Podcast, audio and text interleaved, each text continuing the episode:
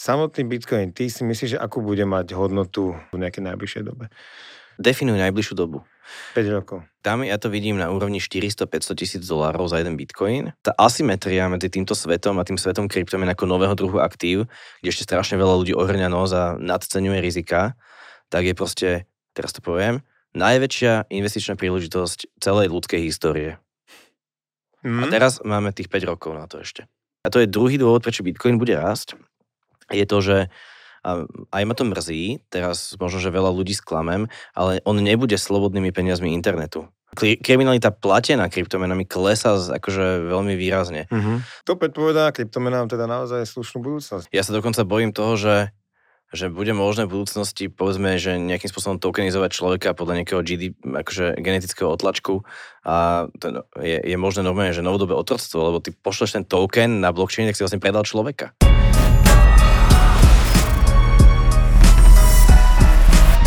Dobré ráno, dobrý deň, dobrý večer, podľa toho, keď nás sledujete a počúvate. Vítajte pri sledovaní ďalšej epizódy Nerudacast. Dnes mám, tu mám pre vás špeciálneho hostia, ako vždy. Hostia, ktorý mňa hrozne baví, celá jeho téma a celý aký má vibe. A je ním Juraj Forgáč, zakladateľ Fumbi a ja ho tak nazvem, že odborník na kryptomeny. Neviem, či bude so mnou súhlasiť, ale verím, že áno. Čau, ďakujem za pozvanie. ahoj, ahoj. Uh, Juraj má okrem toho, že má šlachtické meno Forgáč a mali by sme na to dať pozor. je teda obrovský fa, ako keby nadšenec, poviem to tak, že to tvoja vlastne životná vášeň, kryptomeny a preto si tomu vlastne asi aj odovzdal svoj osud Áno. A, a život. A ja som si ťa pozval presne kvôli tomu, že teraz je to ozne aktuálna téma. Ja sa kryptomenám akože venujem už dlhé roky, asi by som to zadatoval od roku 2013, kedy sme okay. už s bratrancami ťažili za 300 uh, eh, eur sme predávali každý vyťažený bitcoin vtedy.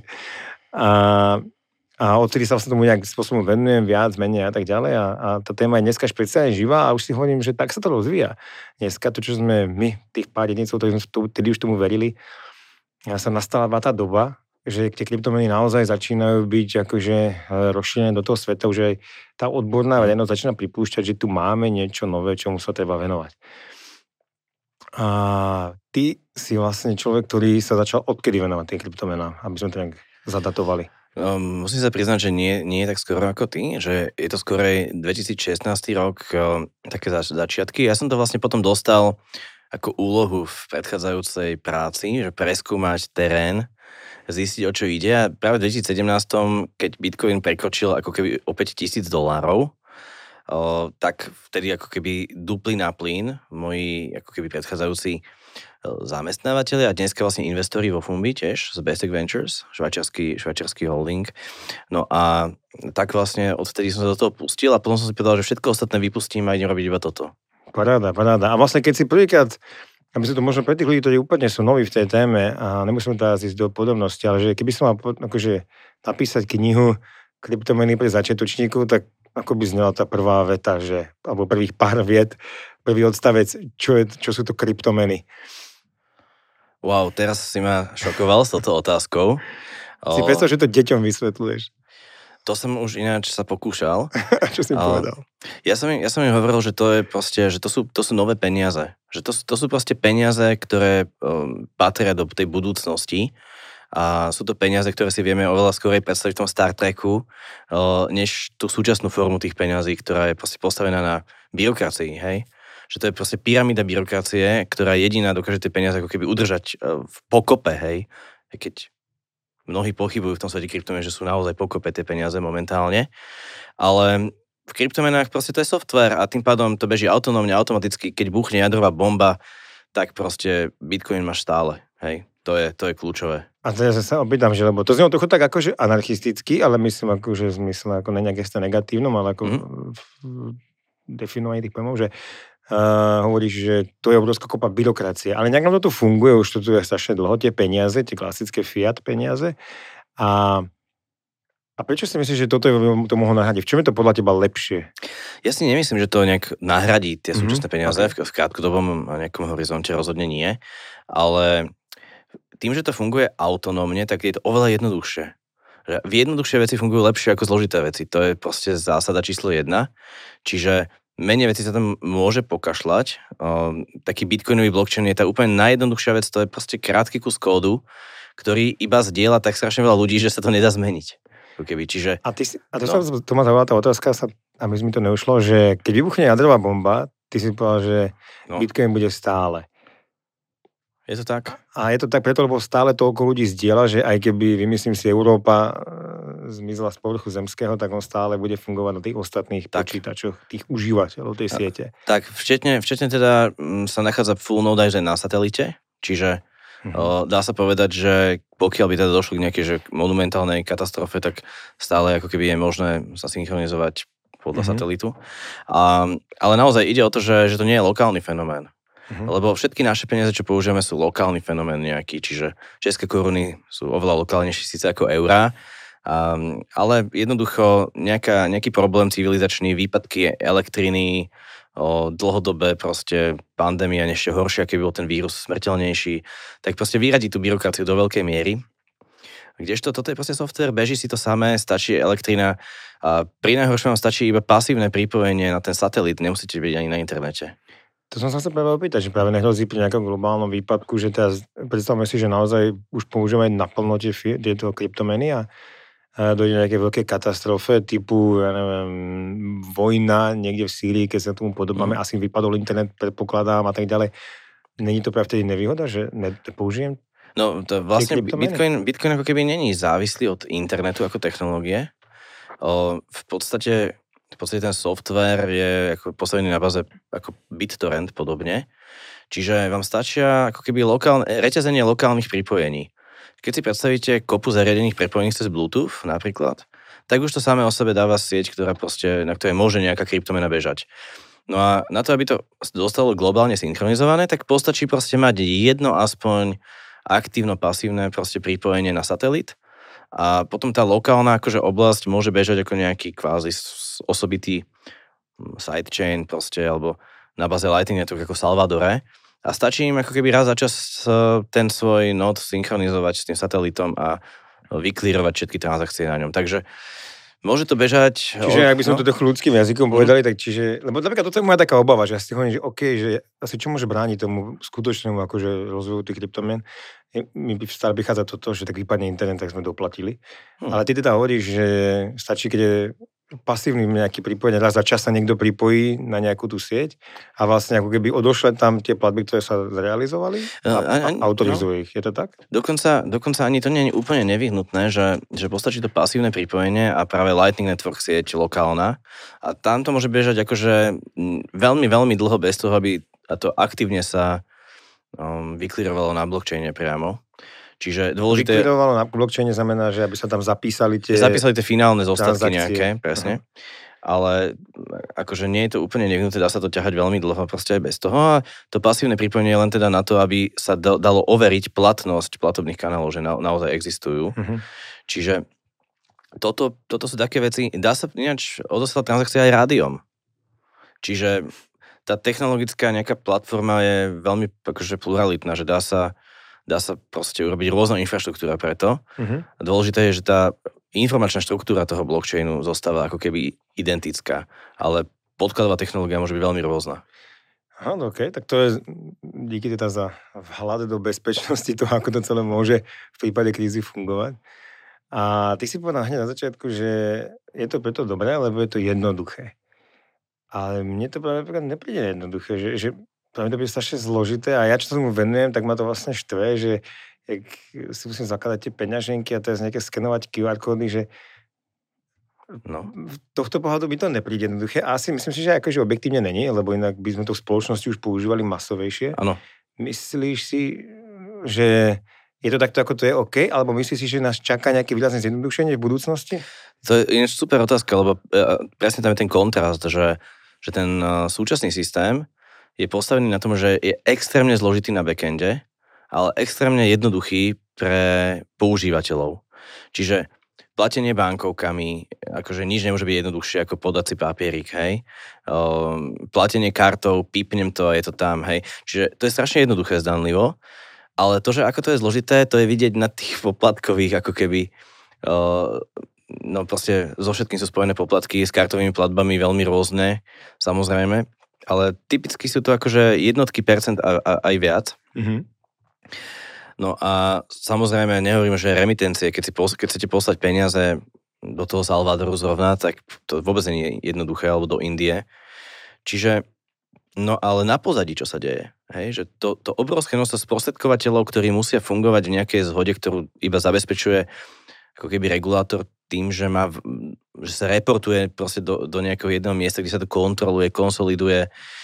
Um, ty keď posielaš platbu, tak tá ide ako keby, keď máš nejaký účet v nejakom fintechu, povedzme, že nie je priamo v banke. Čiže fintech je nejaké tie startupy Re, finančné, alebo niečo. Alebo Wise a podobne. Tak, okay. tak, tak, tak, tak vlastne um, ty pošleš platbu, on najprv ide ako keby na ich korešpondenčnú banku, odtiaľ sa to posiela do národného nejakého clearingového centra pri Národnej banke centrálnej alebo niečo. Táto potom posiela do toho SEPA systému, Target 2, kde sa potom to clearujú v Národnej banke medzi sebou a odtiaľ to ako potom ide aj zase do tej destinácie. A toto je, že mnohoúrovňový proces, um, kde je proste veľmi veľa aktérov a strašné náklady s tým spojené a veľa vecí, ktoré sa môžu pokašľať a nepokašľú sa len preto, že žijeme že v celkom dobre usporiadanej civilizácii, ale to nemusí byť úplne. A keď si predstavíme no. tú kryptomenu, že dobre, tak kúpujem si pay-per-view napríklad u nás, no. na Octagone, tak, tak toto prebehne, keď to zaplatím z Ameriky, hej. Stane sa toto. No. A, no. a keby že si to vypadne kryptomeny? Tak, eh, tak nič, publikuješ, publikuješ transakciu, um, no a teraz teda ten, kto si kupuje, publikuje transakciu a ty buď počkáš, kým sa transakcia potvrdí, alebo ani nepočkáš, povieš že kto by už tu podvádzal kvôli proste, neviem, koľko to vám stojí, ten váš pay No, 99, tak jak zadarmo. Super. Uh, no a tak proste na to sa vykašľaš a potom to cinkne za pol sekundy, hej, že na Litecoine, alebo neviem, proste Lightning Network nad Bitcoinom je okamžite. Um, no a nie je tam teda žiaden sprostredkovateľ, lebo proste dvoje voletka publikuje tú transakciu a potom už len ide o to, že ťažiari tú transakciu zaradia do blokov, skontrolujú ju a, a to je všetko. A oček, myslíš si, že teraz, ale stále mi to vypadá že zložité viac menej, že akože furt musíme mať tie peňaženky, QR kódy, no. dlhé adresy a tak. Myslíš si, že dojde k, a vidíš ty na obzore nejaké zjednodušenie? Ano. Veľké? Že, že raz prídeme sem do, do artelieru a budem tu platiť v pohode za drinky kryptomenami? Áno, um, takto, presne, že ten frontend nad kryptomenami je katastrofálny stále. Čiže frontend, akože rozumie to, čo vidíme to, čo my ako užívateľ. Koncový užívateľ. Uh, je to proste, keď si pamätáš, keď začínal internet, tie prehľadače, čo to bolo, Alta Vista mm. a mhm. takéto proste strašné veci, uh, tak uh, Google to vychytal, proste vyhodil všetko z tej stránky, nechal tam jeden search bar a, a bolo, mm. a to bolo to, čo bolo treba, okrem toho algoritmu v pozadí. No a my to máme takisto, že kryptomeny um, sú veľmi akože promising, ale na používanie sú veľmi ťažké. Ja by som to ešte prirovnal možno, že k autám v roku 1910, hej, že mm-hmm. v podstate, že cesty neboli poriadne, dopravné značenie neexistovalo, infraštruktúra nič, pumpy neboli, musel si si ťahať so sebou kanister, čiže smrdelo to, išlo to pomaly, proste katastrofa, bolo to pre pár geekov, ktorí proste boli očarení akože novou dobou, novou technológiou a tým, že čo je všetko možné. A väčšina ľudí si ťukala na čelo, že čo im šíbe, však ako smrdí to, kazí sa to proste, pokazí sa to uprostred cesty, niekde sú tam, neviem čo, jak si to opravia, musia mať okuliare také veľké, aby im to nesmrdilo do očí proste a, a však konský povoz funguje dobre. Jaký, čo, čo tu riešia takéto kraviny, hej? Hmm? No, a teraz máš fast forward, proste 50 rokov a už sú cesty, už sú dopravné značky, už sú predpisy, už sú autoškoly a už to beží celé. Hmm. Takže kryptomeny potrebujú takýto ako potrebujú svoju autoškolu samozrejme, lebo kebyže, kebyže to máš proste v škole, že jak sa pracuje s tým sídom a tak ďalej, máš to zažité, tak to nepríde až také zložité. Ale fakt je, že väčšina populácie teraz nie je ešte pripravená prejsť na priame držanie a priame používanie kryptomien. To si treba povedať rovno. A myslíš no. si, že kedy by sa to mohlo nastať? Taký tvoj odhad, že kedy to môžeme očakávať? No, toto je záležitosť podľa mňa, že 10-15 rokov, keď to bude normálne, mm. ale medzi tým sú tu práve také služby rôzne, ktoré ako keby preve, pre, pre, prevezmú tú zodpovednosť za toho človeka. Čiže banka pre krypto, nazveme to tak. A to je super dôležitá služba momentálne na tom akože prechode o, medzi tými klasickými menami elektronickými. Čiže zrovna, je no. niečo jak tomu Fumbi vlastne. No, ktoré... Nechcel som akože to úplne Ne. na nás teraz, ale áno. Ne, je to niečo také, Tak. však kľudne na to asi není hamba, alebo tak, že není to v poriadku, je to povieme, že, že nechceme to robiť ako, že nie sme tu kvôli tomu, že reklamu, ale je to tak, proste Áno. Fumbi je tu vlastne prvý taký projekt u nás, No. ktorý ako keby banka, Nie, nie, A- pozor, musím povedať, nie sme banka, ale akože, aby to človek nejak áno. predstavil, ale je to tak, čiže Národná banka nedozerá toto celé, kryptomeny sú úplne Mhm. mimo momentálne regulácie, na to musím upozorňovať neustále.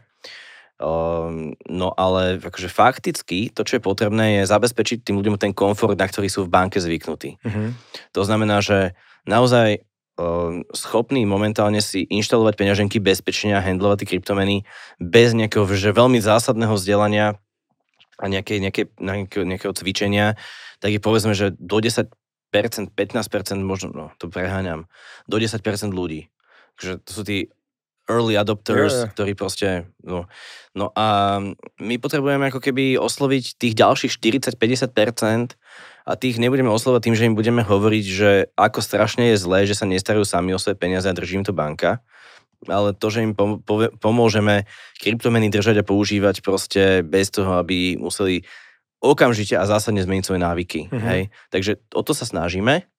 My sme skôr aj akože na tie investície, než na to používanie na platenie, ale oboje akože v každom prípade vyžaduje takéto niečo a určite tých projektov, ktoré sa teraz rozbiehajú, sú desiatky, stovky a to sa vyprofiluje za chvíľku. Za chvíľku bude verejnosť podľa mňa úplne perfektne schopná akože platiť s kryptomenami kdekoľvek. Takže vlastne Fumbi je na to investovanie, keď hľadám Mhm. jednoducho ľahko investujem, tak len ja som si to z hodou okolností tiež otvoril ten účet, tak budem mať tú spoluprácu a som si tam aj fundoval nejaké peniaze. Mhm. A bolo to easy, akože ja som to len vložil, ako keby, keď si kúpeš do košíka niečo v e-shope. Ale asi vznikajú tu aj nejaké banky, ak hovoríš? Už, už sú tu na obzore nejaké, nazvime No. to, niekto, kto sa podobá na banku a pomáha k tým platbám? No takto, ako zatiaľ sa doslova vylúčuje na Slovensku minimálne a v okolitých krajinách banková licencia. Ne, ne, nemyslím, no. ako, že presne kvôli regulácii, ale myslím No. niečo ako banka, ako tomu podobné, hej, že, ale samozrejme v kryptosvete. Že niekto, kto nám pomáha takto zjednodušiť tie platby? No sú veľmi rôzne ako keby peňaženky, ale práve tie, ktoré vyžadujú od teba, aby si, si sám držal ten seed, tak to je proste problém. Čiže je aj veľa iných projektov. Tá salvadorská štátna peňaženka napríklad, o, neviem teraz úplne, že presne, že či funguje na custody alebo non-custody báze, ale viem, že už ich má nainštalovaných, že fakt, že dosť ľudí. O, A my No sme len teda pre úplnosť, tak No. je, akože tí, čo nevedia, tak San Salvador, ako je prvá krajina na svete, prijala, ak opravma, a to tak iba uh, z trochu, že prijala kryptomenu ako oficiálne platidlo. Áno, zákonné platidlo dokonca, ale popri americkom doláre. Čiže môžeš platiť dolármi alebo bitcoinom. A to je, oni No. bitcoin priamo. Priamo bitcoin. A viem, že každému No. dali a dokonca každému občanovi niečo do peňaženky. Vieš, koľko to bolo? Uh, myslím, že nejak 20 alebo 30 dolárov. Hm? No a je tam zaujímavé, že tam je tá inštantná konvertibilita, čo je strašne super vec, ak sa vôbec dostaneme k takému, že Web 3.0. Počkaj, A- moc, moc, čo je to? Aká konvertibilita? No, môžeš, môžeš si konvertovať bitcoin na dolár inštantne pomocou akože backendu, čo je štátny fond. Čiže ty, keď si ako obchodník a nechceš ten Zase si ma bitcoin... predstav ako svojho syna. a vysvetlím mi to Dobre. tak. Čiže ty si obchodník, predávaš proste hotdogy na ulici a máš proste tú svoju štátnu peňaženku a chceš predať akože za tie 5 dolárov, no neviem koľko, možno za dolár hotdog. Uh, a teraz príde niekto a platí ti bitcoinom, ale ty si konzerva a povieš si, že toto teda nie je akože to, čo na mňa ušili politici, Bit- bitcoin nechcem, tak proste si to tam svičneš a inštantne ty príjmeš doláre. Mhm. Ten, kto platí, platí bitcoinom a ty príjmaš doláre. A ide to aj opačne. Čiže, no a tak akože zase, pretočíme o pár rokov dopredu. Ja si predstavujem, že budú proste voletky, budú niečo ako GPS navigácie v tom svete, rôznych asetov a ktokoľvek bude môcť zaplatiť takmer čímkoľvek, čo je likvidné. A tá Čiže protistrana- napríklad? No, ty, ja ti poviem, že ty Mhm. si kúpiš lístky na Arsenal v Londýne, to bu- bude to NFTčko, ten lístok, No a zrazu zistíš, že musíš sem letieť, lebo ja neviem čo, brachovi sa narodí syn, ideš proste rýchlo. Potrebuješ lietad, lístky na lietadlo. No a teraz akože tvoja voletka iba povie, že super, lístky na Arsenal sa tu nepredávajú, toto ešte sú tam nejaký, toto, ktorí to nakúpia, teraz o, za nejaký Litecoin alebo za niečo a zároveň ti nájde, že British Airways predáva za Litecoiny letenky a v jednej transakcii šup ti to ako keby svapne mm-hmm. a nájde tú cestu ako keby v nejakej mape rôznych exchangeov, burs, aby to bolo najlacnejšie, najrychlejšie, najefektívnejšie. Čiže mm-hmm. ako keby ty si ten lístok ako keby svičneš za tú letenku. Nehovoria do tých proste už kryptomenách, že môžeš platiť bitcoinom a niekto príjme proste doláre a podobne, tak to podľa mňa už bude úplný štandard. Hej, to je super. Toto je jedna z vecí, ktorá vážne pomôže tomu rozhýbaniu sa. A teraz ty si tak akože správne načal a mňa to strašne zaujíma, že uh, tá téma, všetci sa samozrejme diskutujú, aké je najlepšia akože tá kryptomena, a to možno ani není odpoveď v tejto chvíli. Vieme všetci, že to je ako keby tá najlikvidnejšia, uh, alebo tá čo ako najväčší mm. ten uh, market, market cap, cap je mm. Bitcoin. Ale a ďalšie iné, tam Litecoin, Ethereum a tak ďalej, strašne moc a mohli by sme o tom dlho rozprávať. Ja mám akože predtým, že sa ťa opýtam na zaujímavosť eh, tých ostatných, tak ma zaujíma jedna zásadná vec. Ten Bitcoin samozrejme bol tu prvý, je obrovský, všetci ho poznáme, keď sa povie kryptomeny, každý si povie, že je Bitcoin. Teraz stojí nejakých 50 tisíc, alebo to zrovna padalo pred dneska. teraz to padlo, no. môžete, môžete dokupovať. Ale keď to sledujete, možno to už zase narástlo, takže kto vie. A v každom prípade je to obrovská ako suma, je ich obmedzený počet a čo ja viem, tak je vlastne tak trochu zastaralý a je pomalý, že keď si chci, my dvaja vymeníme Bitcoin, tak to trvá akože aj docela dlho, kým sa tá transakcia ako keby spracuje. Trvá to aj v min, desiatkách minút kľudne. Je to tak? No, Môže to je, to, tak, tak, musím povedať, že je to áno aj nie. Teraz musím tak šalamúnsky odpovedať. Aha, ok, tak ja ešte skúsim dokončiť tú svoju otázku. A mne príde ten Bitcoin, že je proste zastaralý, že sú tu o mnoho modernejšie tie kryptomeny, ktoré majú ako lepší ten software, keď, alebo ten kód napísaný, teraz by som to rozprával tak akože jednodušene, ako je napríklad Ethereum a, a ďalšie. Nepríde ti ten, kvôli tomuto ten Bitcoin, že aj tak mu vlastne už odzvonilo? Tak, že mu vlastne odzvonilo, len nejak tí investori to ešte nevidia? Vôbec nie, vôbec nie. A toto uh, teraz akože musím vrhnúť svetlo do tmy. Pretože uh, je pravda, že Bitcoin je prvý, blockchain je prvý typ tejto technológie, ale čo je pri peniazoch úplne najdôležitejšie vždycky, a zvlášť čím sú väčšie, tým viac, je bezpečnosť. Takže podstatou Bitcoinu je, že sa ťaží v strašných množstvách, spáli sa tam veľa elektriny, o tom sa môžeme tiež poprávať, čo to mm. znamená. Ale tá elektrina je to, čo bráni tej sieti, aby bola napadnutá a čo garantuje tú hodnotu, čiže keby nejaká kryptomena, ktorá sa neťaží, nespali sa také, taká elektrina, pritom mala 50 tisíc dolárov za kus hodnotu, tak by proste bola okamžite terčom hackerského útoku, ktorý by proste celý blockchain prevzal Mhm, ne, zase ma musíš no, vrátiť do... No. Mám 5 rokov, som tvoj syn. No jasne, a, takže... Te, ako to súvisí s tou elektrínou? Elektrínou, to mi uniká. No, na to, aby si vedel sfalšovať transakcie na blockchaine, mm-hmm. to mhm. znamená, že urobiť transakciu pretože, no. prepáč, iba do toho doplním, teda, že pretože tí, čo možno zase nevedia, Bitcoin sa ťaží, to znamená, že sú nejaké ťažiace ťažerské stroje, ano. ktoré používajú obrovský počtový výkon na to, aby vlastne spracovali tie transakcie, to tak poviem, na tej mhm. celej sieti. Tú mašinku môžem si poskladať ja doma, ty ktokoľvek, sú na to ťažili po celom svete. Teraz je to zložitejšie, ano. ale kedy si sme to ťažili s kartami grafickými, klasicky doma. A a, po, a samozrejme to spáli veľa elektriny, toto ťaženie. Hej konkrétne ja viem, lebo sme ťažili ten Bitcoin a stalo to hodne za elektrinu. A teraz, prepáč, pokračuj, že... Uh-huh. No, to je to, že tá elektrina je garantom toho, že, že ty musíš vynaložiť reálne náklady na to, aby si nejakú transakciu zvalidoval alebo proste no, poslal na tú sieť uh-huh. a prehlásil ju za platnú, tú transakciu.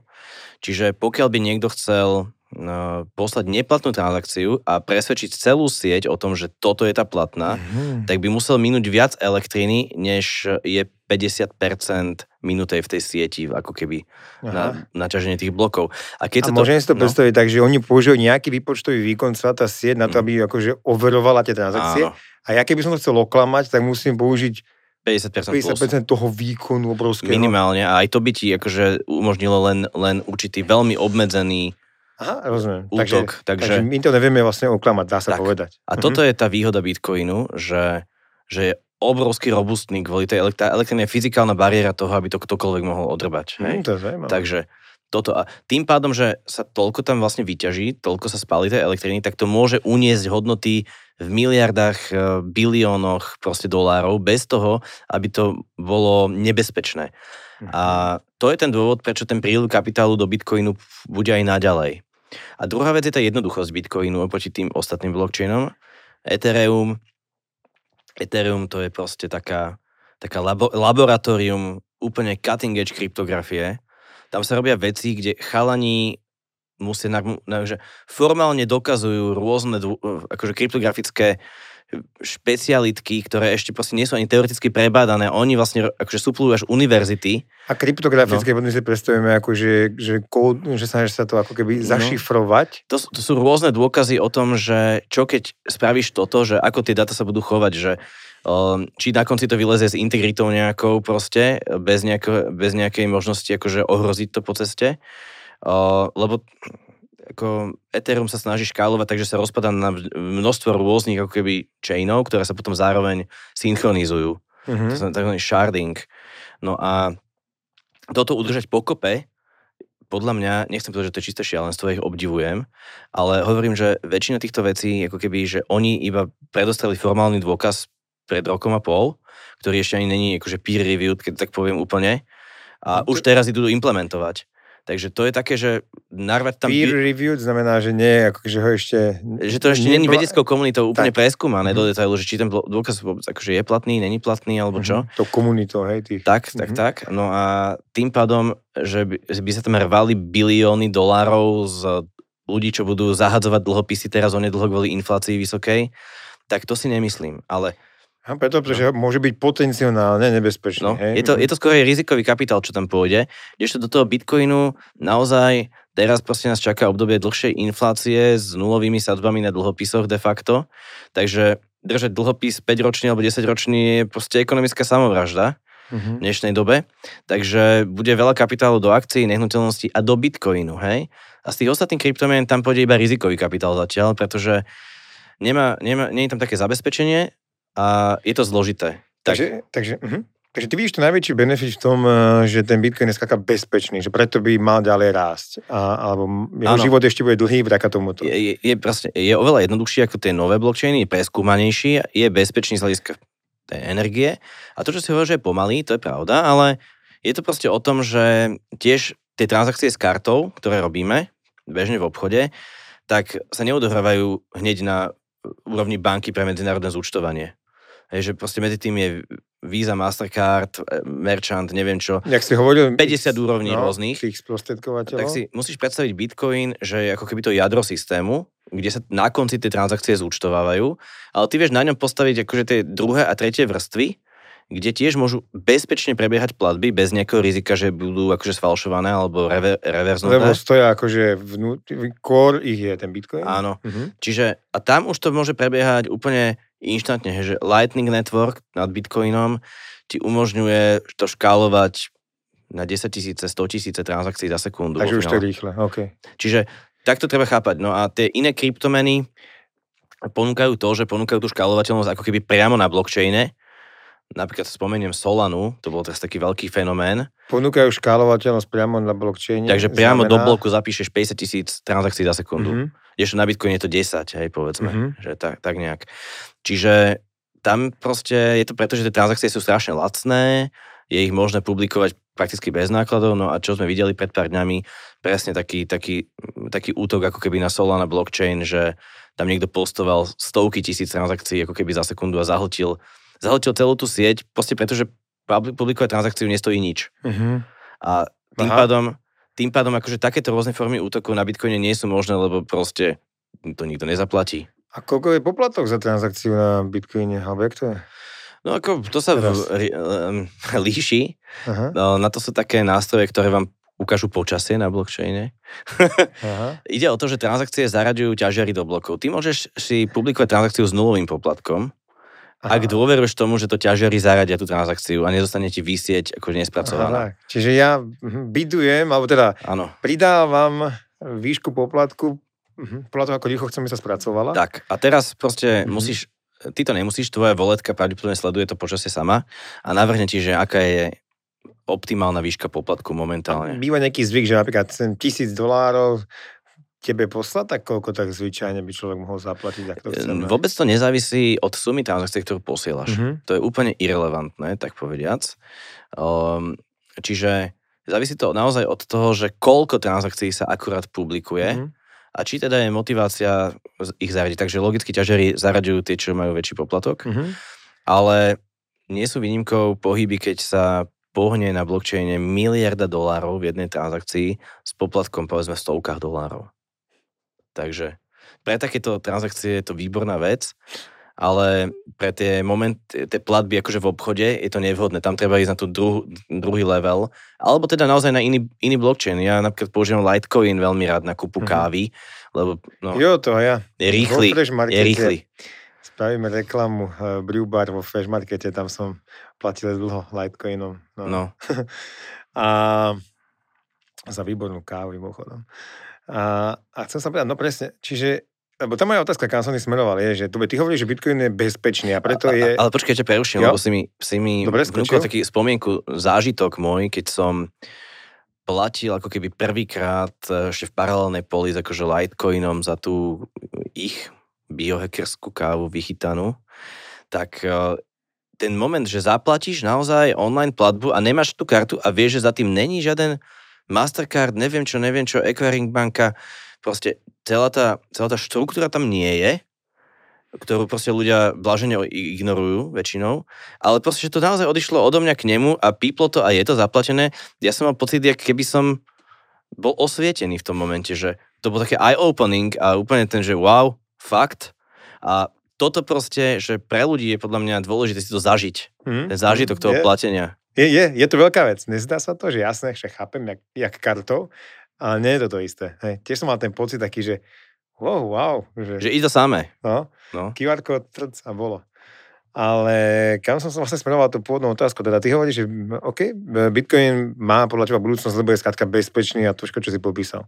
A nie je to tak, jak sa si možno ja milne myslím, alebo mi to prípada logické, že skutočná hodnota a budúcnosť e, žiarivá e, je pre tie meny, ktoré e, majú potenciál stať sa práve takto širokými masami používané, ako napríklad ten Litecoin Ethereum, kde môžeš platiť za kávy, že nie sú to tie meny, ktoré si môžu kúpiť lístok do kina, kúpiť si v Alze, teraz oni mali vlastne tiež kryptomeny si dalo kúpovať, že rozšírenou menou sa stanú, že nie sú to tie, ktoré...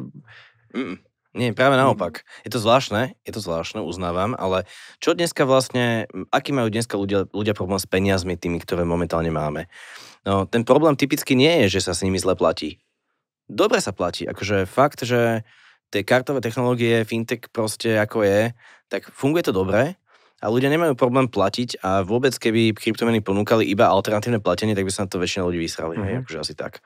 Uh, no ale ten problém s peniazmi je na tom backende, hej, to kvantitatívne uvoľňovanie. na tom pozadí, hej, ako keby, hej. Mhm. Hej, to, tá, tá obrovská monetárna inflácia, ktorá tu je a myslím si, že nikto, kto má asi 5 pohromade, nebude veriť tomu, že keď sa pri poklese ekonomiky akože vytlačí dvojnásobok, trojnásobok peniazí, než existovali predtým a tlačí sa do ekonomiky nejakým odkupovaním dlhopisov štátnych na nejaký spending, že to, že to tie peniaze neznehodnocuje. No to, to už dneska no. tá inflácia no, vlastne no. narastá. Oni sa potom že stiahujú na druhej strane. No, no, no. no. Vôbec, ale ale nie v tom tempe. No. To sa nedá. Preto no. ten dlh ktorý je tým vyprodukovaný, sa v skutočnosti iba, iba narastá. Že dneska za posledných teda 50 rokov to narastá brutálne. Aj 30. To no, ale, úplne...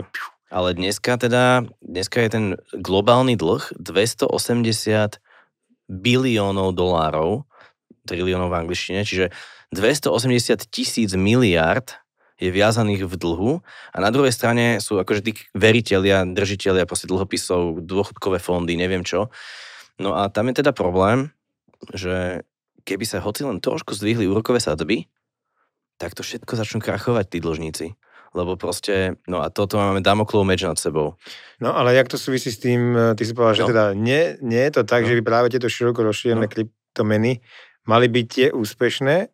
Čiže tie úspešné momentálne v tom horizonte 5 až 10 rokov budú práve tie kryptomeny, ktoré umožňa ľuďom čiastočný exit z toho inflačného dlhového systému. To znamená, tak ako ľudia, prečo akcie rastú tak šialene v kuse, alebo nehnuteľnosti, keď sme pri tom, je to proste preto, že nemá zmysel držať dlhopisy. Čiže teraz časť toho kapitálu pôjde aj do bitcoinu a také, takýchto typov kryptomien proste, no typov Bitcoin je v tomto jedinečný, ale povedzme Bitcoin a Ether sú pomerne bezpečné. Takže ako úložisko hodnoty pred tou, pred tou obrovskou turbulenciou pre tou monetárnou infláciou a vôbec akože infláciou všetkého, ktorá prichádza. A ja teraz by no. som bol ten odporca kryptomien a no. poviem, že ale čo to tu tárate, že keď e, práve kryptomeny sú tie, ktoré lietajú hore, dole no. a majú prepady, že to je najväčší akože... No. Lietajú hore, ako dole, ale skôr hore. risk. To je, to je tá vec, že lietajú hore, dole, ale skôr mm-hmm. hore. Čiže keď odzumuješ, tak proste ten dlhodobý trend je absolútne ne, ne, je šialený, nezastaviteľný. To je proste jedna jedna parabola, ktorá ide hore. No a toto, akože nič netrvá väčšine, že je žiadny taký no, trend, ale... Potom, potom z toho bude horizontálna parabola, hej, že tak, to, nakreslím to, tu sa to tak, takto nejako akože mm-hmm. pretočí. Mm-hmm. Čiže Uh, no, je to samozrejme, nikomu by som neodporúčal teraz, že všetko dať do kryptomien alebo Bitcoinu. Nie, nie, nie. Ale keď si človek dá 5% svojho portfólia do Bitcoinu, tak sa stane to, že má portfólio oveľa lepšie diverzifikované, že tá inflácia na dlhopisoch a keši ho tak nezasiahne. Zároveň ako, že drží v rukách nejaké aktívum budúcnosti, na ktoré sa dá naviazať všetko možné ďalšie. A tým pádom ani nepotrebuje s ním až tak veľmi platiť, no ale to je akože samozrejme bonus navyše, môže s ním platiť. Čiže to je taká kombinácia feature, ktorá spôsobí, že toto bude rásť. Uh-huh. Tie kryptomeny, ktoré sú hlavne na platenie, tak to si myslím, že to majú veľmi, budú to mať veľmi ťažké, lebo naozaj, akože úprimne povedané, na, najlepšie naplatenie budú digitálne meny centrálnych bank.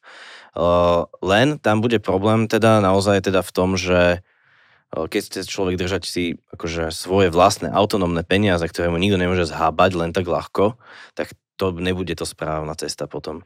Ale pre platenie určite. Mhm. Digitálne mm-hmm. euro.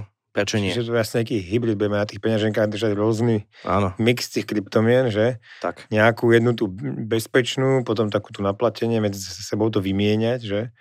Asi? No, Aha. jasné. Ale... A, ale také napríklad, že teraz som zachytil, že nejaká najväčšia sieť amerických kín, dokonca najväčšia na svete, IMC, alebo jak sa volajú, eh, že zaviedli, že dajú sa kúpať lístky už a popcorn a všetko za, za myslím, že Ethereum alebo Litecoin, to ja som si istý.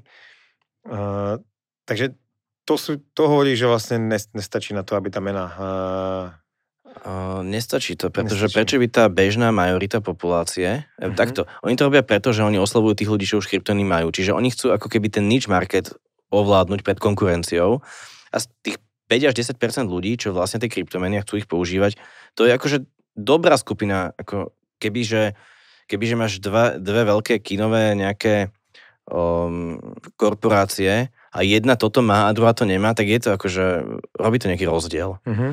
A, a je to aj branding, akože sme noví, moderní, všetko možné, ale v skutočnosti tá majorita aj tak príde, zaplatí kartou. Na čo by, na čo by kvôli tomu kupovali Litecoin, že? Mm-hmm. OK, je to, je to fakt zaujímavé. A teraz ma zaujímavé že tiež jedna vec, že kebyže, čo by sa muselo stať, že teraz sa fakt štát akože naštve a chcel by to zakázať. Uh-huh. Není toto riziko? Uh, krátka odpoveď je, že nie. A dlhá odpoveď je dosť dlhá, tak ju skrátim, hej. Čiže poprvé, uh, videli sme to už, závisí to od toho, že či to je štát, ktorý je naozaj totalitná diktatúra. Ale Čína, ktorá do toho hádže Áno, že... alebo je to štát, kde proste predsa len úspech politikov v tom, čo robia, nie je to čokoľvek, závisí od uh, volieb.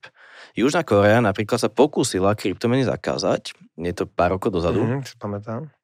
A fungovalo to takto, že ministerstvo spravodlivosti ich vydalo ako keby nejaký, nejaké komuniké, že sa plánuje úplný zákaz kryptomien v krajine. A dostal sa to do médií a tak ďalej, lenže čo nevedeli ľudia, že Južná Korea je super akože kvalifikovaná krajina z hľadiska technologických vedomostí, mm a tam, že 30% ľudí držalo už kryptomeny v 2018 alebo tak nejak, nechcem, takže veľké percento, mm-hmm. veľké percento ľudí. O týždeň na to prišiel dement, de, demento, ja, jak sa to povie? Nie dement, ale demento. Že sa, dementovala sa tá správa, že, že to bol iba nejaký úradník, ktorý akože svojvoľne toto urobil, že sa to vôbec ani neplánuje a nikto o tom, že to vôbec, vôbec. Jasne. Čiže toto je pointa, že keď je niečo, čo je naozaj že vôľou veľkého množstva ľudí, tak demokratické krajine to nezakážeš. Ale skôr sa to pokúsiš usmerniť do nejakých medzi, a to je druhý dôvod, prečo Bitcoin bude rásť, je to, že a aj ma to mrzí, teraz možno, že veľa ľudí sklamem, ale on nebude slobodnými peniazmi internetu. On nebude anarchistickými peniazmi paralelného systému. On prosto bude naozaj, že integrovaný asset do bankového systému so všetkými kontrolami, tzv. AML, proti praniu špinavých peňazí, compliance, všetko možné tam bude a už teraz sa to robí do veľkej miery. A ne, nebude to protisystémový aset, bude to proste naozaj že systémový bankársky aset a čo sa týka týchto ako keby minoritných kryptomien, tak ktoré sú akože paralelné, tak tie proste Uh, neviem, tie, tie možno, že budú nejakým spôsobom sa snažiť tie štáty vykázať do toho nelegálneho priestoru. To je lebo, možné. Lebo to som sa chcel presne povedať ako, ako že ďalšie, že presne, keby si to otočím, že ty si štát teraz, alebo ja to tak vnímam, tak uh, zase možno to laicky, že tie kryptomeny teraz, my dvaja si, ja ti pošlem peniaze, tak to nikto nezistí prakticky. V tejto chvíli, ja ti pošlem bitcoin, tak... Tak to už navždy bude no. zapísané v análoch ľudstva. Áno, ale a... neverejne prakticky, ne? Alebo jak to vždy ten štát nevie stiahnuť, niekto ukradol, neviem, nejaké, nejaký majetok, aj ukradol nejakú peňažinku, alebo už neviem, čo boli tie prípady mm-hmm. a vlastne súd a štát to nedokázal od neho vymôcť tie peniaze. On nariadil súd, že mu musia zhabať všetky tie bitcoiny nakradnuté, ale on keď im nedá heslo, tak mu to nedokážu na to siahnuť. Čiže ano. Je, je to nejaký systém, do ktorého úplne štát nevidí hej, v tejto chvíli. A, to, a, a to bola to moja otázka, keby si bol štát, ne, alebo ne, nie je to riziko z pohľadu štátu, že vlastne ľudia to môžu úplne obchádzať v platení výplat, no, daní, nákupu veci, materiálov, nehnuteľnosti. No hneď ti poviem, že čo môže štát spraviť a aj to robí. Pretože príde, už teraz je návrh nového európskeho nariadenia, nebudem o ňom veľa hovoriť, ale jeho podstatou je, že o dva roky budú môcť kryptomenové produkty ponúkať priamo banky širokej verejnosti. Takže prichádza čas, keď to naozaj už tu bude v mainstreame. No a a to by bol iba krátko, aký produkt napríklad? No akýkoľvek. To znamená, že môžete kúpiť Bitcoin v banke a banka vám ho bude veselo ponúkať, bude ho za vás držať, budete mať apku bankovú, kde mm. budete môcť aj platiť Bitcoin. Dajú mi kartu, ktorú budem platiť a tam Všetko, budú Okay. čokoľvek proste mm. budú môcť robiť. Okay. Takže, no a prečo to budú môcť robiť? Ten dôvod je, že v skutočnosti sa to dá zregulovať celkom dobre, pretože všetky services, všetky služby, ktoré s tým Bitcoinom súvisia, tak dostanú proste nejaké povinnosti. Čiže keď ty budeš oficiálne nejaká firma, ktorá s tým robí, ako my napríklad, mm-hmm. tak, tak budeš musieť svojich klientov identifikovať a tým pádom tie naozaj peer-to-peer transakcie, že ja ti pošlem tu na za toto perfektné espresso tony, ktorý tu robia, robíte, tak, uh, tak to akože v prvej chvíli naozaj, že nikto nevidí. Ale keď si teraz predstavíš, že ty si pozbieraš svojich 10 bitcoinov, čo máš tieto tržby a ideš to na burze vymeniť za niečo, tak už je to zrazu asociované s tvojou identitou na tej burze.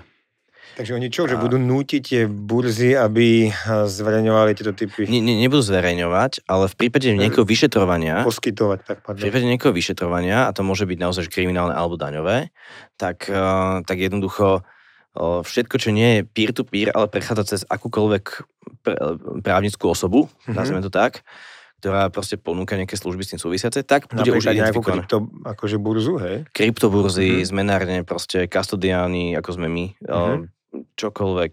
Obchody, ktoré príjmajú kryptomenu, budú tiež musieť mať nejaké povinnosti. Asi nie takéto úplne, ale bude toho veľa. No a teraz ten fenomén je tu tej blockchainovej analýzy.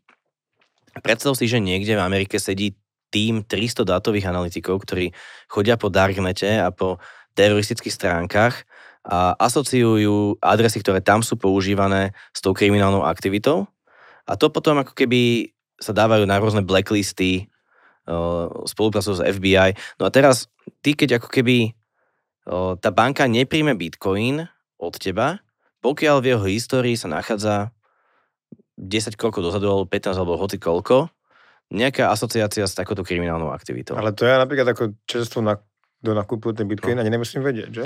No preto urobíš dobre, keď aj tvoja voletka, ktorú budeš používať, bude mať integrovanú nejakú službu tohto typu, ktorá vlastne ti, keď ti niekto bude chcieť zaplatiť ten bitcoin, tak e, ako keby zabráni tomu, aby ti poslal takýto akože zafarbený bitcoin, ktorý je. Zaujímavé. Čiže takéto voletky mimochodom ešte som nevidel na trhu úplne, ale je to koncept, na ktorým sa veľa premýšľa lebo naozaj je riziko na bežnom používateľovi. Hoci kto ti zaplatí a ty to potom zrazu na brze nevymeníš a ešte ti aj zaklope policia na dvere. A to už dnes vieme, to už tak dneska prakticky mm-hmm. môže byť. Čiže ja kľudne môžem dnes kúpiť od niekoho, kto predtým na dark no. webe si objedná vraždu. Áno. Uh, alebo teda... Pre... Skorej drogy. Tak, Skorej drogy alebo teda predal drogy niekomu. No.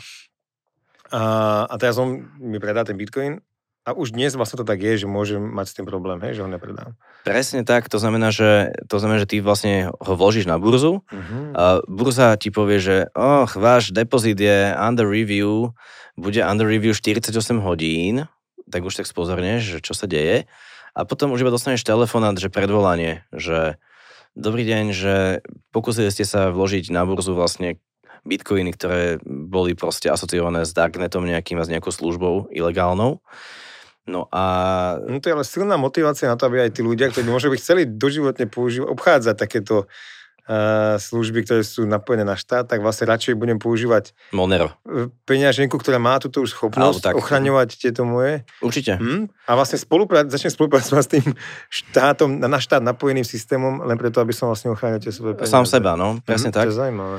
Čiže, no, teraz mi to trošku... No a to som chcel povedať, že no, tým pádom tá kriminalita v kryptomenách, alebo kriminalita platená kryptomenami klesá akože veľmi výrazne. Mm-hmm. Že teraz, za rok 2020, práve tá firma Chainalysis, robíme aj im reklamu, tak tá, ten ich report hovorí, že 0,34% objemu transakcií iba je asociovaných proste s týmto. A ešte to pekne podelené na tie ransomware útoky, skémy, proste podvody, a dokonca aj horšie veci sú tam, presne tie takže vraždy, child abuse a všetky no, rôzne veci. Majú to pekne kategorizované. No a je to fakt strašne malé číslo, lebo proste necháš si zaplatiť za niečo také, tak už ťa asi majú na zozname a potom veľmi ťažko to vrátiš naspäť do obehu a e, kúpiš za to doláre, to sa ti nepodarí. No, to je docela zaujímavé, to som ne, nebolo známe doteraz, no. Viktor, tak sme donakupovali na dark webe. Je to tak, rozhodne, Zaujímavé. rozhodne, že nechcem teraz, rozhodne nie, na Bitco, nie, nie s Bitcoinom. Mm, tak to, to, a, mm, zaujímavé, fakt. Čiže to predpovedá kryptomenám teda naozaj slušnú budúcnosť. Ešte keď vieš, že sa chystá tá regulácia vlastne Európskej únie, takže oni sa rozhodli radšej skamarátiť sa s tými kryptomenami, ako s nimi bojovať. Že? Presne tak. Uh-huh. A napríklad teraz, hej, vy vo Fumbi, uh, moja otázka, kam smerujem, je, že podľa čoho si ty vyberáš uh, kryptomeny, ktoré ťa zaujímajú a do ktorých investuješ a v ktorých vidíš nejaký potenciálny zisk. Ďakujem za túto otázku, som s nej veľmi šťastný. Lebo akože dneska každý sa vlastne snaží nejakým spôsobom špekulovať na, hmm na tom, aby mohol zarobiť. Ak ja poznám dosť ľudí, ktorí na tom zarobili fakt veľké peniaze, lebo dneska je to vážne ako klondajk, hej, proste, že no. aj v veľkých, poviem tak, hlúpostiach sa dneska dá zarobiť. Tá dôvera investorov je strašne vysoká, sú ochotní riskovať, majú ten rizikový kapitál, ktorí sú, sú ochotní vrážať do najrôznejších startupov a, a ľudia vedia vylizovať na hovadinách proste milióny na, myslím, veciach spojených mm-hmm. s mhm, kryptomenami. Mhm. Osobne poznám také prípady. A, a teda každý sa nechce nejak špekulovať a zarobiť na tom. Ako ty vlastne k tomu pristupuješ a povieš, že táto mena není, je zaujímavá, není zaujímavá a potom sa opýtam na to, čo s tým robíte vo Fumbi. no mohol by som o tom hovoriť hodiny, ale nebudem, čiže veľmi stručne. My uh, máme kvartálny nejaký review, máme nejakú našu akože investičnú komisiu, dvoj až trojosobovú, uh-huh.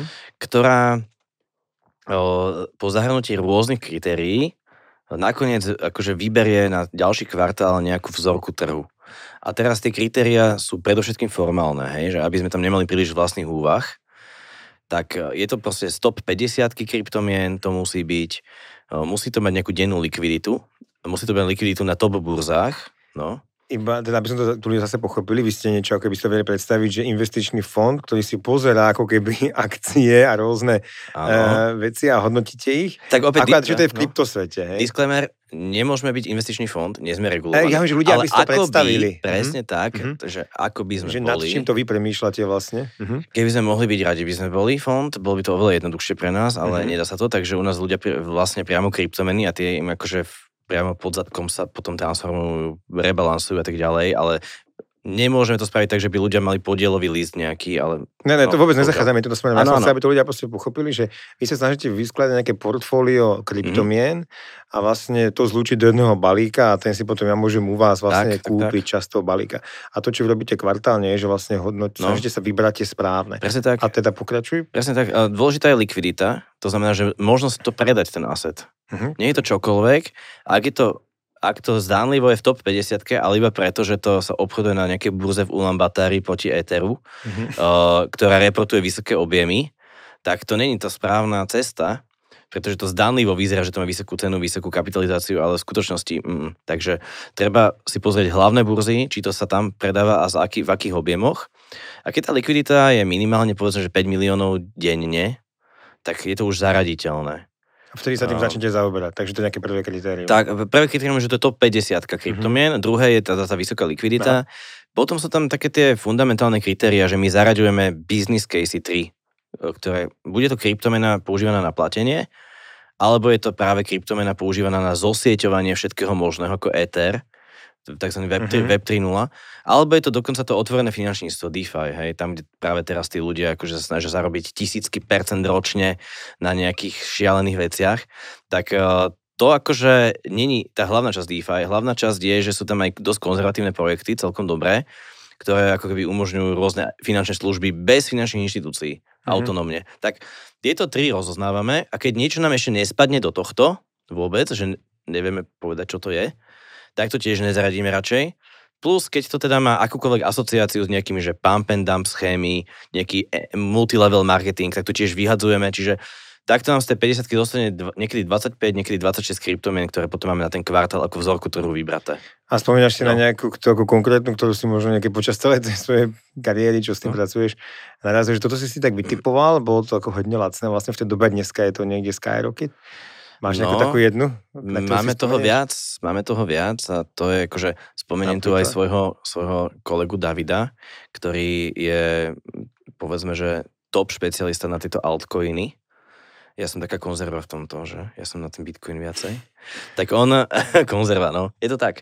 Tak on je na tie altcoiny a on vlastne dlho, dlho, keďže píše knihu, ktorá onedlho vyjde, o, o blockchaine, kde robil akože rozhovory s rôznymi otcami blockchainových technológií, ktorí tu od 80 rokov toto vyvíjali, tak prišiel s tým, že kryptomena Avalanche, nový typ protokolu konsenzu, strašne rýchle, strašne úžasné, skvelé, proste cutting edge kryptografia, naozaj vedecká úroveň. A že to treba kúpiť, lebo proste Andresen Horovic do toho investovali akože v pre-ICO fáze a ja som si hovoril, že no, dobre, jasné, David, akože ďalšia shooting star možno a jasné, kúpim to, keď budem mať čas. Odložil som to, nič som nekúpil, no, krát 50 doteraz, alebo koľko, takže, uh, ale v portfóliu to máme, ten Slušne. Avalanche, čiže, a potom sú tam ďalšie, proste, či je to akože Luna, alebo aj tá Solana nakoniec, takže takéto veci tam sú, ale u nás nikdy nemajú veľký podiel na portfóliu. Mhm. Ne? Top podiel je proste Bitcoin, Ether, Cardano, ktoré taký akože druhý Ether svojho, Mhm. mm-hmm. svojho druhu. Tak uh, tie sú ako keby tie najväčšie a tieto také vychytávky, tie tvoria akože tú malú časť, že my sme veľmi konzervatívny produkt. Mhm. A ja mám tiež taký jeden eh, Quantum, ten mi poradil bratranec Mhm. kedysi, a za 3 doláre sme to kupovali, jeden a teraz ja tuším, že 300 dolárov bol pred pár dňami. To, My sme, to ho, my, sme ho bez milosti, my sme ho bez milosti vyhodili z portfólia, ale musím povedať. On, oni sa priživujú do veľkej miery všetky tie koiny na raste celého trhu, to je No, tak. jasne. hej, že ale Quantum je tiež nepodarené Ethereum, proste to sú všetko, všetko ako keby kópie niečoho a nemáte tam ani dokumentáciu, aby sa na tom dalo čokoľvek vyvíjať. Povedzme, že tá kryptomena existuje s otrvačnosťou a tí ľudia, čo to vyvíjajú, to ešte akože trošku niečo okolo toho robia, aby to nebol zjavný podvod, ale vo finále to všetko proste pôjde do kytek. Ke- Keď ho máš ešte, tak, tak by som... tak Od- asi, asi odporučujem. trochu predám. Nie je to investičná rada, ale treba to predať. Jo. A tak čo by si poradil ľuďom vlastne, ktorí akože... Alebo počkaj, tak to skús, tak- Viktor, ty si jak na tom s kryptomenami? Viktor je náš kameraman, ktorý tu sedí. Máš nejaké? Držíš nejaké? Má. A chceš nejak pokračovať v nákupoch? Že čo by si poradil Viktorovi, e, alebo tak poviem, že jak by mal k tomu pristupovať, aby akože nerobil nejakú akože zásadnú chybu, alebo dneska kopec ľudí akože ano. má rôzne prístupy. Presne tak, treba si e, rozmyslieť, že či som v kasíne uh-huh. a páčia sa mi pozitívne pocity spojené s rastom svojho, neviem, žetónov na stole. Uh-huh. Alebo, že či špekulujem na cenu krátkodobo a snažím sa naozaj, že k tomu pristupovať odbornejšie.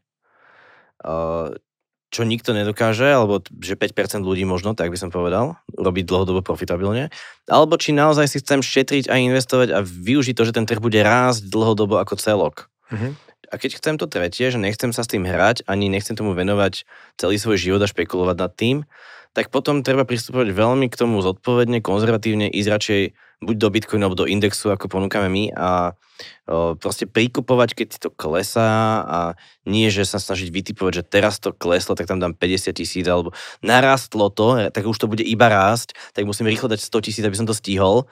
Tak toto nie je tá správna cesta, radšej pomaličky takú časť peniazy, ktorá mi nebude chýbať, do toho postupne dávať. A ak sa naplní tá hypotéza, že kryptomeny sa stanú významnou súčasťou finančného systému, tak e, tam možno, že vložím 10 tisíc eur iba, povedzme, a vyplatím si z toho hypotéku o chvíľu. Hej, že to sa môže stať. Pri najhoršom prídem o pár tisíc z tých 10 tisíc, čiže to není úplne, že zlý risk, ktorý je word, mm-hmm. len sa s tým netreba hrať. Keď to je investícia, to je ako dynamit proste. Takže zodpovedne, opatrne, konzervatívne. To odvetvie je dosť agilné samé o sebe, než aby tam ešte som robil nejaké hovadiny v tom. Ináč to by veľa ľudí som si všimol, no. že denodene na to pozerajú a stresujú sa tým, kam to ide. No to je koniec rodinného je, života toto. No, ja mám to ako, že tu peňaženku, ja to často keď zabudnem, ja sa po mesiaci spomínam, že ježiš, jak to tam vyzerá. Čiže ja to neprežívam, ale veľa ľudí mi hovorí, že vlastne si kúšu nechty dennodenne. To je taký, akože taká nevyzretosť, vlastne ako keby investičná tých no. ľudí. A Takže, ale dajme tomu, že sa to stane. Teda. Myslíme si, že má to pozitívny akože trend a bude to rásť. Samotný Bitcoin, ty si myslíš, že akú bude mať hodnotu, uh, ako môže dosiahnuť vlastne hodnotu v nejakej najbližšej dobe? Najbližšia doba, teraz keby som chcel citovať nášho vedúceho developera, tak som povedal, že definuj najbližšiu dobu. 5 rokov. Dobre, tak, tak tam ja to vidím na úrovni 400-500 tisíc dolárov za jeden bitcoin potom v takom ešte, ale už oveľa dlhšom období, že ďalších plus 15-20 rokov, e, je tam ešte možnosť, že ďalšieho signifikantného rastu, ale už pomalého. Tak, čiže ten dôvod je, ako som spomínal, nulové úrokové sadzby na dlhopisoch, alebo dokonca záporné. A k tomu inflácia, no, oficiálne momentálne 3% v EU, neoficiálne 4-5% a viac. Z toho na, energi- na energiách je 15% a viac, čiže to vieš, že za chvíľku bude všetko drahšie. Mm-hmm. O, ale v skutočnosti nehnuteľnosti, akcie, všetko rastie šialene, šialene a v niektorých sektoroch tá akože inflácia vstupov môže byť 20% ročne. Teraz si predstav, že máš ako firma nejakú cash rezervu a ty vieš, že za 4 až 5 rokov sa ti rozpustí jej kúpy schopnosť v tvojom sektore na nič. Tak mm. akože čo s tým spraviť? A teraz to dáš do dlhopisov a to ti vôbec nepomôže. Takže čo? Čo budeš robiť? Tak e, je tých možností nie až tak veľa, ale jedna z nich je akože diverzifikované portfólio reálnych aktív, akcie, lenže tie sú tiež dotované strašne tou monetárnou infláciou, takže potom reality, tie sú tiež veľmi dotované monetárnou infláciou, čiže není toho veľa, tak ty to musíš rozložiť medzi akcie, reality e, a práve kryptomeny a teraz, že koľko biliónov dolárov tam musí prísť na to, aby to narastlo tam, kde som povedal, není úplne jednoduché povedať. O, že bežná, bežná teória by bola, že tak je 18,8 milióna bitcoinov, tak o 5 rokov bude do 20 miliónov bitcoinov akože v obehu.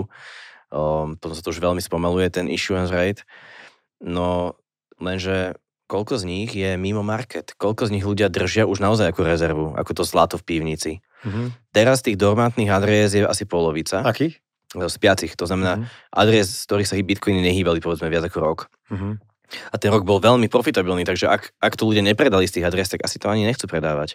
Mm-hmm. Nejaká Čiže, časť je asi stratená, že? Nejaká časť je stratená, mm-hmm. ale celkovo sa hýbe, povedzme na trhu momentálne tak okolo 9 miliónov bitcoinov je reálne v ponuke. Že tie sa hýbu a, a tých zvyšných 9, 9 sedí. Uh-huh, ľudia majú v peňaženkách no. a nechávajú to tam. Že teraz ide o to, že je určité optimálne číslo, koľko tých bitcoinov že sa bude hodlovať, bude sa držať a koľko bude na trhu ako ponuka. To nevieme povedať, ale kebyže bolo na trhu o niekoľko rokov iba 3-4 milióny bitcoinov, lebo si si rozchytajú veľké firmy a strašne bohaté fondy a kade kto, no tak potom postačí naozaj, že len veľmi malý kapitál, orientačne vo vzťahu k trhu dlhopisom, povedzme, ktorý má 90 biliónov veľkosť, tak e, na to, aby to proste narastlo tam, kde som povedal.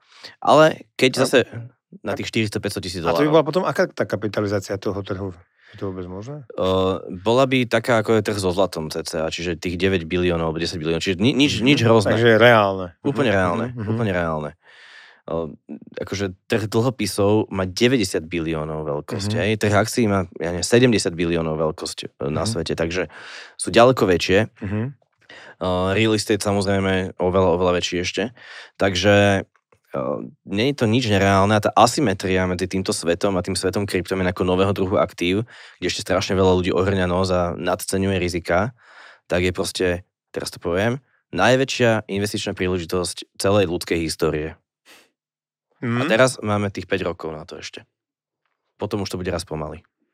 A už sa to nejakam aj vyvinie, akože tie najväčšie skoky a ne, to, to všetko vlastne ubehne. No, tak dúfam, že to tak bude. Bomba. Ja sa, ja sa ešte opýtam jednu vec, eh, ktorú sme neprebrali a je to vlastne celkovo, jak sa... Zaujímavé je, že všetky takéto trendy, ako je vlastne kryptomeny teda za podobné nejaké novinky, sa častokrát vyvinú niekam, kam si to tí ľudia na začiatku nevedia ani predstaviť. No. Že, a to sa rozumie, že čaká stále aj s tými kryptomenami. A jeden z takých veľkých akože hintov, ktorý akože vyskočil, je NFT. Hej, čo je, že non... Non-fungible tokens. Čiže mm-hmm. nezameniteľný token, dobre Neza, Nezameniteľné žetóny? Tokeny? No. Čiže relatívne novinka, ktorú ešte stále si domývam, že veľmi veľa ľudí ani na Slovensku ako keby nepozná, nerozumie tomu. A ja už som nejak nachytrený, ale stále to že absolútne iba po povrchu sa cítim, že tomu rozumiem. A aby som to možno skúsil vysvetliť, že tak zase detský, hej, teraz mm-hmm. svojim deťom, jak by, čo by si vysvetlil, čo to je to NFT, čo sa teda na nazvali? No keď si predstavíš hoci aké, akýkoľvek súbor dát, môže to byť obrázok, pesnička, film, ja neviem, akože teoreticky.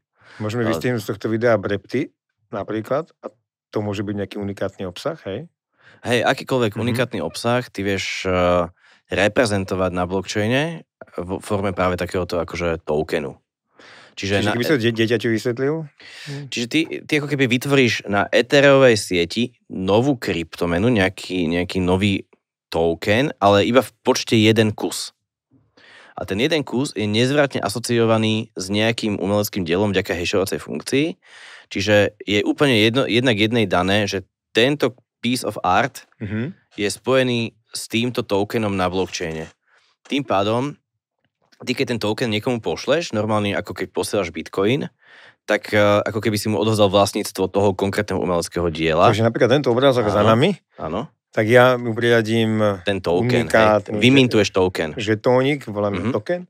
A teraz ti ho predám, aj ano. s tým žetónikom, to bude ako keby, že, ako keby, že jedna korunka v kryptosvete. Ano. To vyzerá, takže naskenujeme si QR kódiky ano. a ty budeš vlastne tento obrázok.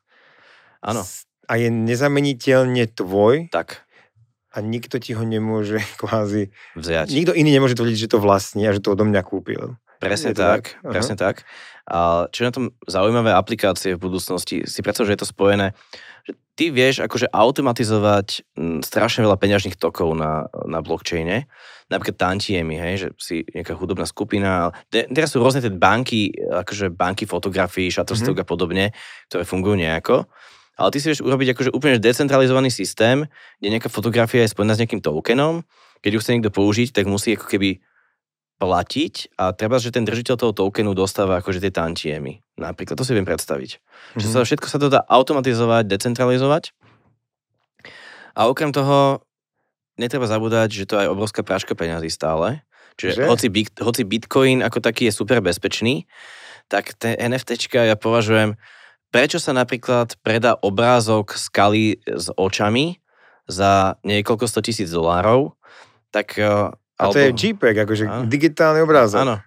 Tak ten dôvod, je, ten dôvod je podľa mňa takýto, že ty potrebuješ, predstav si, že ty potrebuješ získať peniaze za nejakú nekalú vec, povedzme, nejaká korupcia alebo čokoľvek, od niekoho. No, keby si priamo prijal Ether, tak keď niekto sa ťa spýta, že prečo ti tento človek poslal Ether, tak sa mu, potom sa budeš červenať a škrabať sa za, za ušami, že ako to zdôvodníš, e, čo je ten legal title tej transakcie.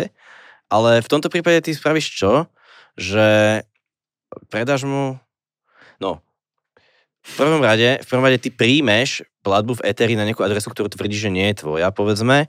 A teraz, akože to, to, to, to je hlúpe, dávam návody ľuďom, aby prali peniaze. To tak vôbec nemyslím. To je, aby ľudia vedeli, že aj také veci sú a že sa s tým bojuje, hej. Tak. Čiže príjmeš peniaze, príjmeš Ether niekam a teraz ako keby sám sebe predáš ten obrázok v skutočnosti. A až, až tú sekundárnu platbu toho Etheru na tú tvoju oficiálnu peňaženku povieš, že predal som digitálne umenie, je zo mňa druhý Banksy. Mm-hmm. Proste, alebo niečo. Tak, eh, tak takto, takto bohužiaľ je. No a strašne veľa ľudí to nechápalo podľa mňa, že toto sa deje a naletelo na tú módnu vlnu, že wow, môže míňať peniaze niekde na niečom takom, to, čo som ešte nepočul. A preto teraz sa aj naozaj predávajú takéto umelecké diela za vysoké ceny. To je pravda. Státe, že tomu proste ľudia iba uverili. Áno, áno, áno, je to tak.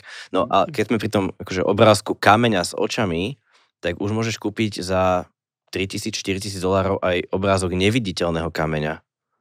Takzvaný prázdny JPEG. Fakt? Áno. A tam je nič, biela plocha? Áno, ale musíš to brať ako umenie. no. Takže takto niekto potreboval asi prebrať peniaze. Ja si myslím, že áno. Tak to je veľmi zaujímavé. Ale inak, akože, okrem toto, akože ešte musím povedať, stránky. Uh, pre slovenských posluchajúcich tu na, aj pre českých možno, že, že máme na Slovensku, uh, teraz idem urobiť reklamu pani Anne, neviem, či poznáte, že Kľudne. obrázky pani Anny na Facebooku, to je teraz taká veľká téma. Mm-hmm Nepoznám. Mhm. Nevadí. Každopádne treba si to pozrieť. Kto si to pozrie, myslím si, že bude veľmi obohatený na, na duši svojej. A my vo Fumbi ako keby máme kolegu, ktorý sa s tým zaoberá. A on práve vymintoval NFTčka nad touto kolekciou zvláštneho umenia. A, takže veľmi, keby sa to niekomu páčilo, oslovte nás a on vám to rád potom akože odpredá. Hej. ale, ale nie, nejde o to. Ide o to, že naozaj, že aj na Slovensku už toto robíme Aha. Ale je to naozaj, že iba sranda v tejto chvíli, že vôbec by som to nepovažoval za nič iné ako proste spoločenskú hru. Hmm.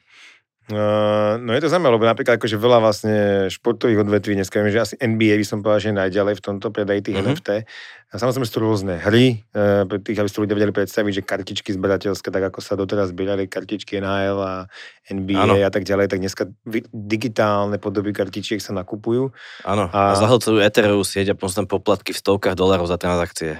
Hej, no, no dokonca, tak, to, tak. To, to, to, je druhá vec. Ale akože vlastne viem, že NBA to má fantasticky vymyslené a uh, môže si človek kúpiť nejakých zostriehanú sériu záberov v limitovanom počte 100 kusov, a vlastne je to strašne zaujímavé, že ľudia si kupujú niečo, čo sme všetci videli v tom zápase prakticky, len mm-hmm. to mhm. postrihalo NBA a ja to môžem vlastniť, tých 5 najlepších šotov, dajme tomu. A stojí to 100, neviem, tisíc dolárov, podľa toho, aké číslo v tej sérii a tak ďalej. A je to akože vlastne veľký, veľký hit.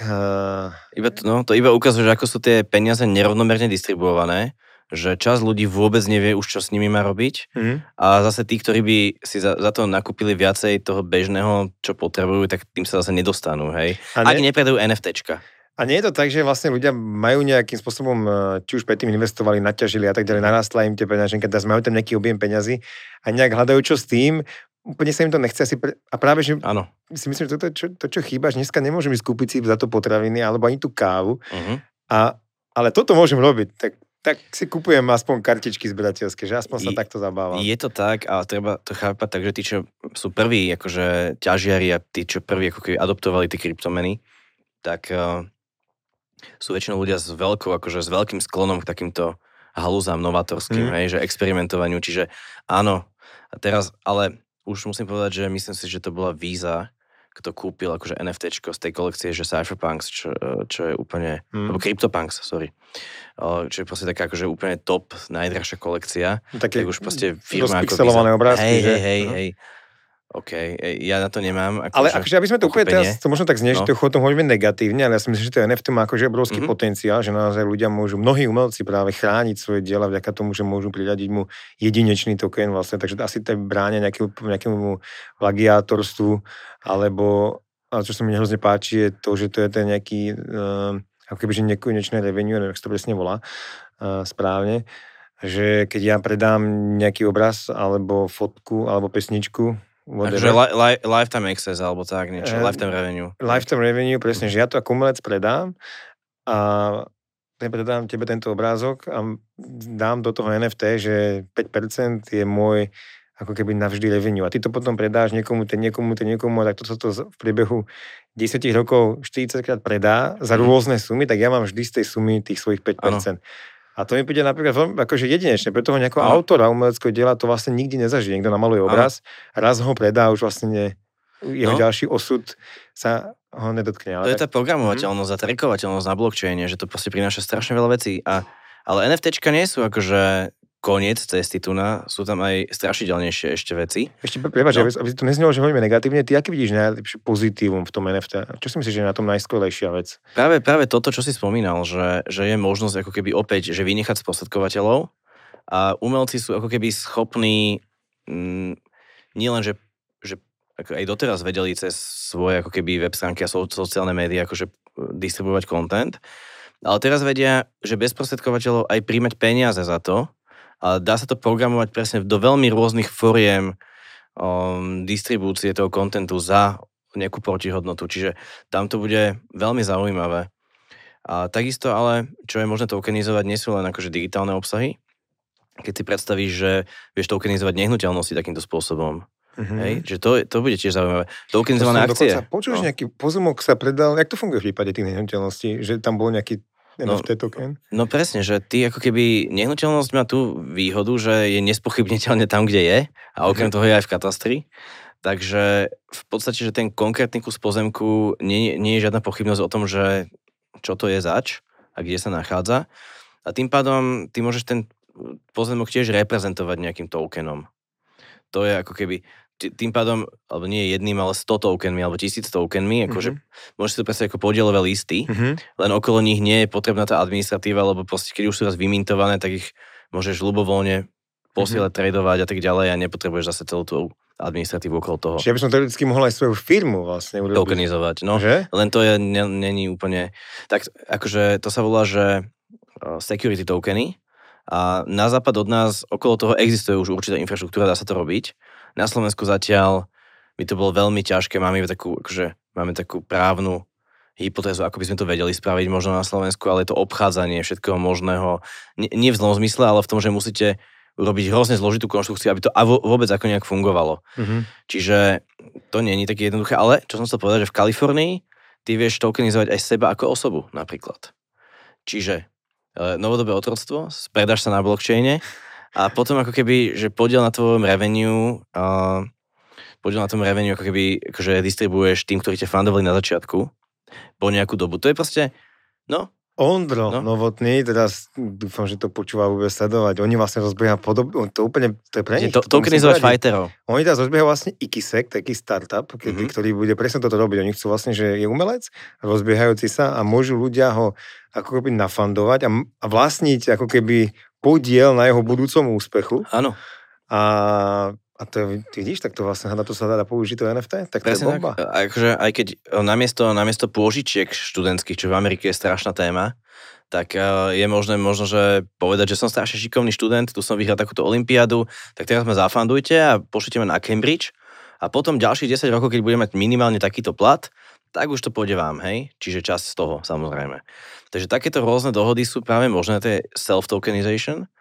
Ja sa dokonca bojím toho, že, že bude možné v budúcnosti, povedzme, že nejakým spôsobom tokenizovať človeka podľa nejakého GD, akože genetického otlačku a to je, je možné normálne, že novodobé otroctvo, lebo ty pošleš ten token na blockchain, tak si vlastne predal človeka. Takže aj, aj takéto veci je tam možné, že uvidíme, čo tá budúcnosť prinesie, že je tých možností strašne veľa aj dobrých, aj zlých. To si fakt nedokážem im predstaviť, že aké veci sa, dajú, sa budú dať ešte len robiť. To sú úplne akože fakt hodne vesmírne. No, lebo to je ako keby verejná sieť informácií, ktorá proste funguje sama o sebe. Nepotrebuješ dôveru v to, že sú správne tie informácie, lebo sú, uh-huh. defaultne.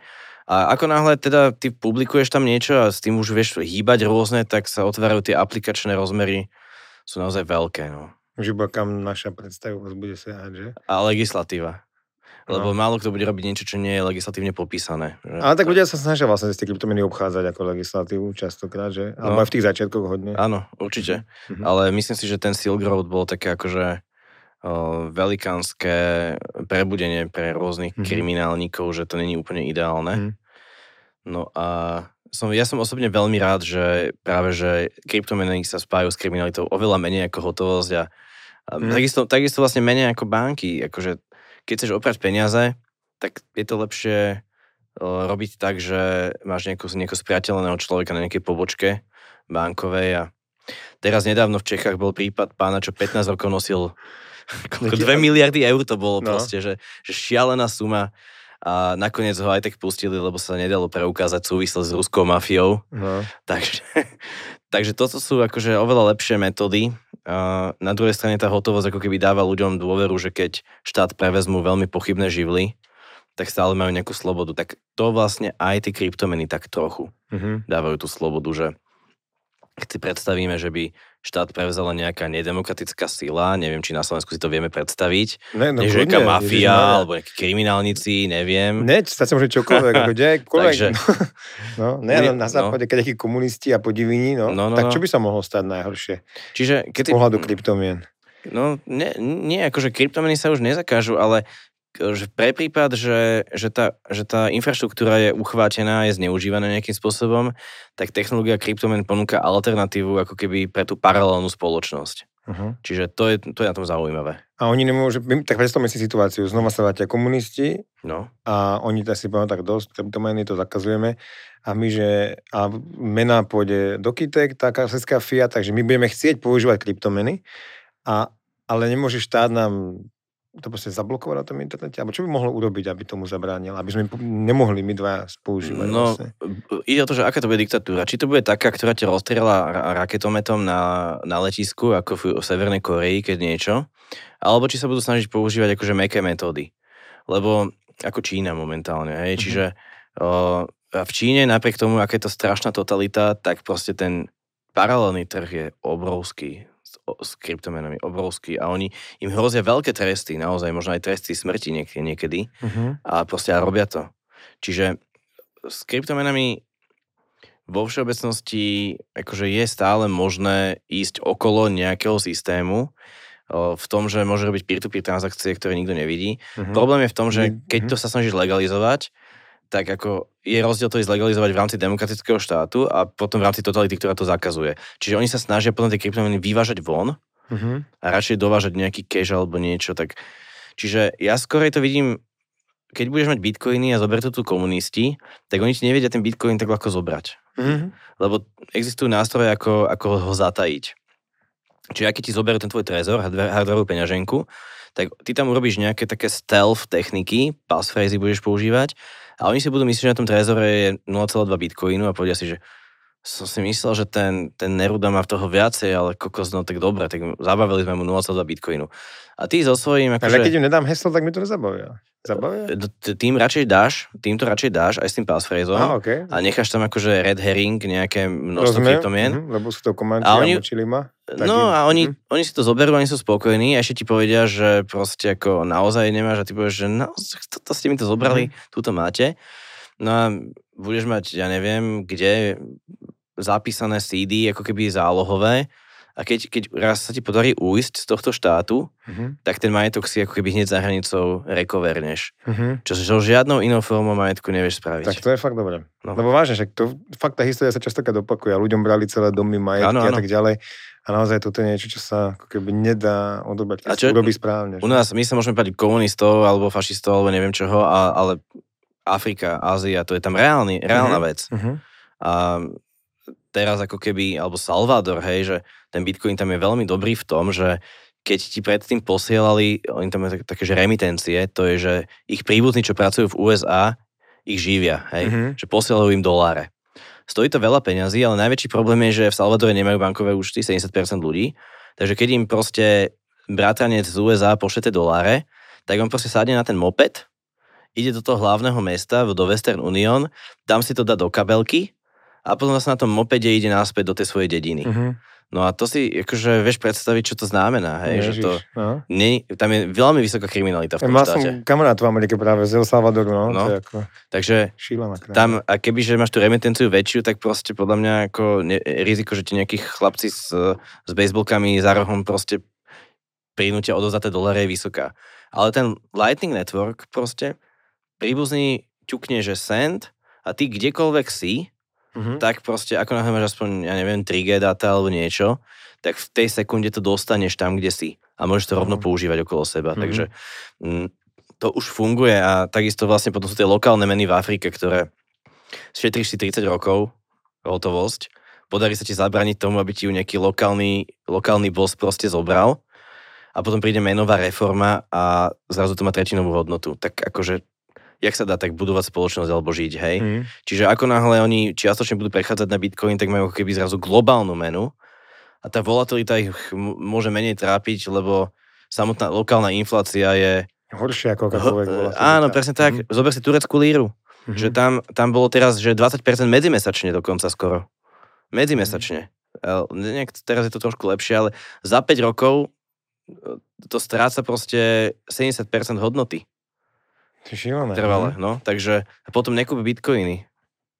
Dobre, tak, tak asi je to iba na nás, ako na spoločnosti, možno len si na to musíme proste zvyknúť a potom tie Áno. benefity sú asi, asi jasné. No dobre, tak som sa čo nás čaká. Tak ďakujem ti za fantastický rozhovor. Som úplne, akože by som sa pýtal ešte milión vecí. Viktor, nemáš ty nejakú otázku? Mm, Či vidíš nejakú lepšiu investíciu ako Bit- Bitcoin z tvojho pohľadu? Či vidíš nejakú lepšiu investíciu ako Bitcoin z tvojho pohľadu, ak by niekto nepočul? I, iba, iba jednu momentálne.